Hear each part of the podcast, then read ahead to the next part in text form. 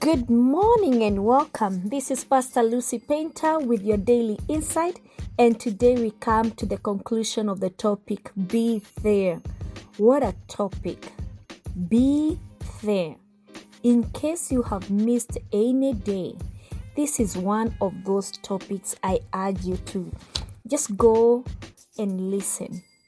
Go back and listen because it is one of those life lessons that each and every one of us need. We need to be there.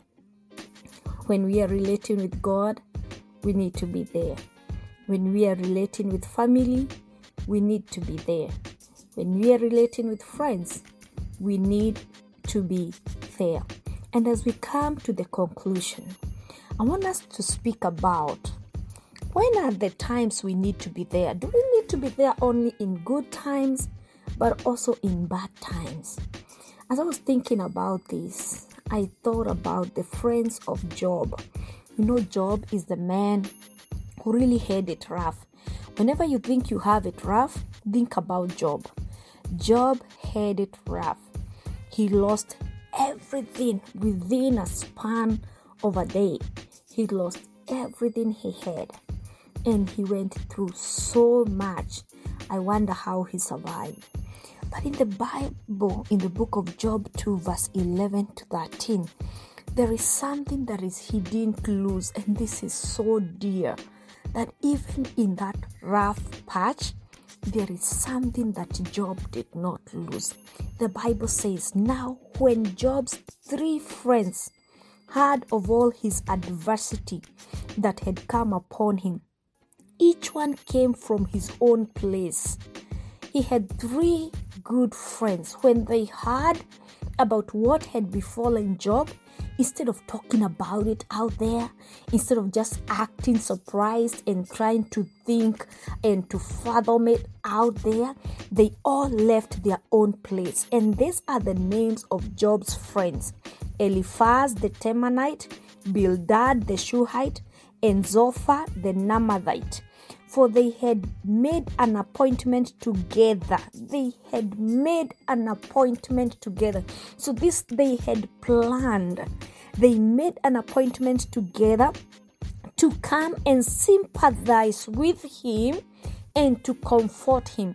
So this means the three friends talked together, they made an appointment, they rallied together, they said, He's our buddy, he needs us now, we ought to be there. And they made an appointment, we need to go sympathize with him, we need to go and comfort him. The guy has lost all his kids, he has lost all his wealth, he has lost all his honor, but we are his friends. We need to stick with him, we need to be there for him. And when they looked from a distance and did not recognize him because of his disfigurement, can you imagine? They came at the time that Job, even his body, was so disfigured. But imagine, even at that, they raised their voices and wept, and each one tore his robe in grief.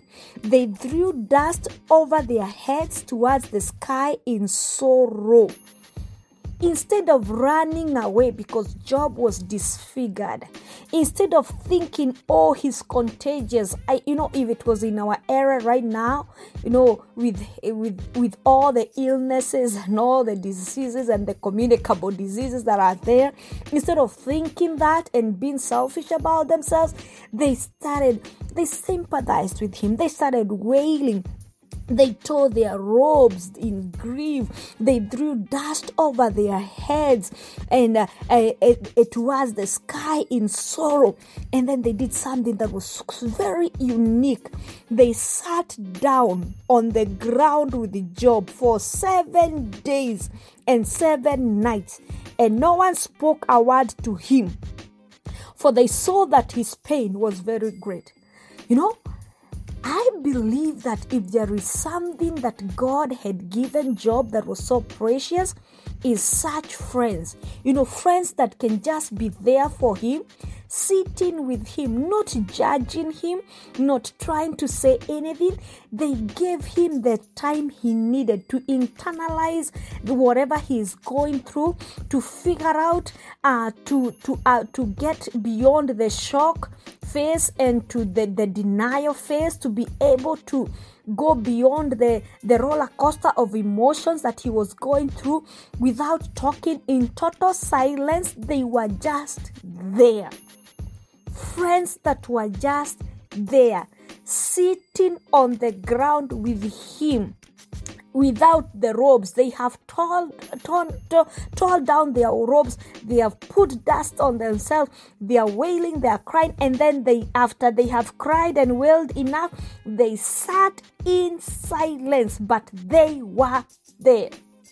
They were there. I believe each and every one of us in your time of trouble, in your time of pain, in your time of grief, you need such people who can be there for you. And if you need such people, how about you become one of that person who can be there for your friend when they are going through such a time? And you know, many at times we have so many sorrow stories about people where where, when you go down, you go through a rough patch, people desert you. But it is high time, my listeners, that we we, we know the importance of being there.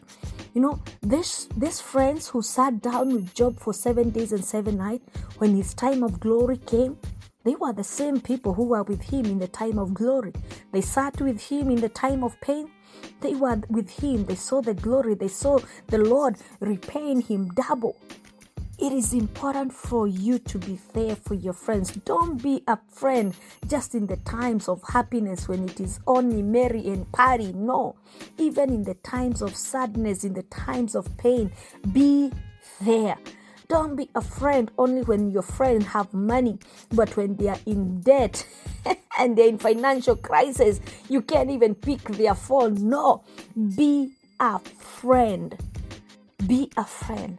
I pray for you, my listener, that you may find at least, even if you don't get the three like Job, get at least one who can sit with you in silence for seven nights, seven, seven days. Hey, this is golden. This is golden. Be there. Be there. This is Pastor Lucy Painter with your daily insight. And this week we have been talking about a very important lesson. Be there. Be there for your friends. Be there for your family. Be there in your relationship with the Lord. Shalom. And as I said yesterday, we started the Ladies Empowerment Nights. Uh, it's through Zoom, it's virtual. So wherever you are listening from, you can join through Zoom. And the icon, the artwork for this week is the flyer that has all the details for the ladies to join the, the Zoom meeting. So just, just check the icon the artwork on the on the podcast this week. It has all the information and you'll be able to log in. We started yesterday the meeting and it was very powerful. We continue today and tomorrow saturday and on sunday we conclude. It is four nights four nights of empowerment for the ladies for the glory of God. And as, as usual, I say on Fridays that it is a, an opportunity for you to partner with us uh, in this podcast. So you can click on that support link and just give your contribution, and it will go a long way in supporting this podcast. Good news again, I want to declare and let you know that we have a pod web. There is a podcast website right now where you can access all the episodes that we have ever done on this podcast, and you can find all of them on our website. The website, um, uh, the website is www.podcast.pastorlucypainter.com.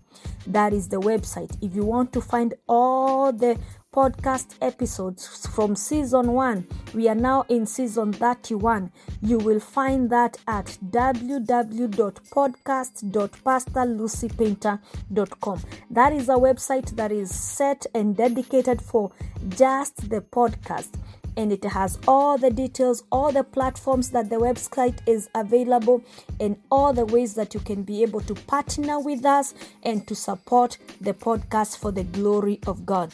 Shalom. This is Pastor Lucy Painter. Until next week, be there.